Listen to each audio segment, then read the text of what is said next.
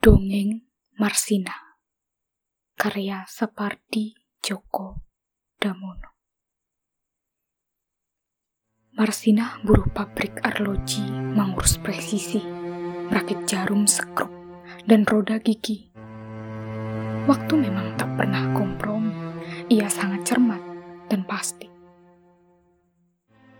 Marsina itu arloji sejati tak lelah berdetak memintal kefanaan yang abadi.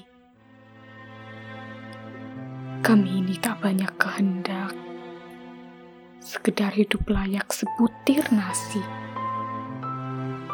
Marsina, kita tahu, tak bersenjata. Ia hanya suka merebus kata sampai mendidih lalu meluap ke mana-mana. Ia suka berpikir, kata siapa itu sangat berbahaya. Marsina tak ingin menyulut api. Ia hanya memutar jarum arloji agar sesuai dengan matahari.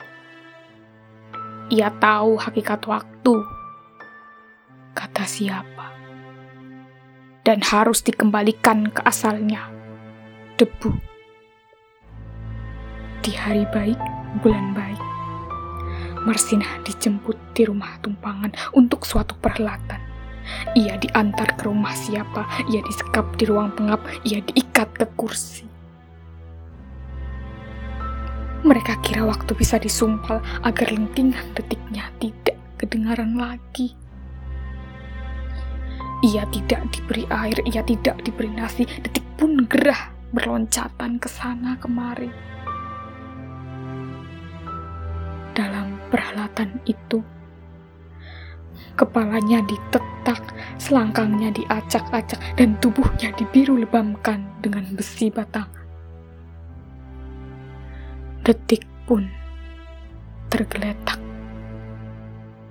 Marsina pun abadi.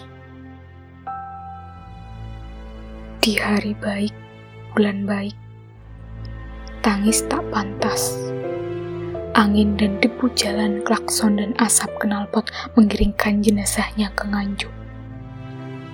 Semak-semak yang tak terurus dan tak pernah ambil peduli, meregang waktu bersaksi. Marsinah diseret dan dicampakkan sempurna. Sendiri. Pangeran, apakah sebenarnya inti kekejaman? Apakah sebenarnya sumber keserakahan? Apakah sebenarnya asas kekuasaan? Dan apakah sebenarnya hakikat kemanusiaan, Pangeran? Apakah ini? Apakah itu? Duh, Gusti. Apakah pula makna pertanyaan? Saya ini Marsina, buruh pabrik arloji. Ini sorga bukan? Jangan saya diusir ke dunia lagi. Jangan saya dikirim ke neraka itu lagi. Malaikat tak suka banyak berkata. Ia sudah paham maksudnya. Apa sebaiknya menggelinding saja bagai bola sodok, bagai roda pedati? Malaikat tak suka banyak berkata. Ia biarkan gerbang terbuka. Saya ini Marsina. Saya tak mengenal wanita berotot yang mengepalkan tangan yang tampangnya garang di poster-poster itu. Saya tidak pernah jadi perhatian dalam upacara dan tidak tahu harga sebuah rencana. Malaikat tak suka banyak berkata, tapi lihat, ia seperti terluka. Marsinah itu arloji sejati melingkar di pergelangan tangan kita ini. Dirabanya denyut nadi kita dan diingatkannya agar belajar memahami hakikat presisi. Kita tetap wajahnya setiap hari. Pergi dan pulang kerja, kita rasakan detak-detiknya di setiap getaran kata. Marsinah itu arloji sejati melingkar di pergelangan tangan kita ini.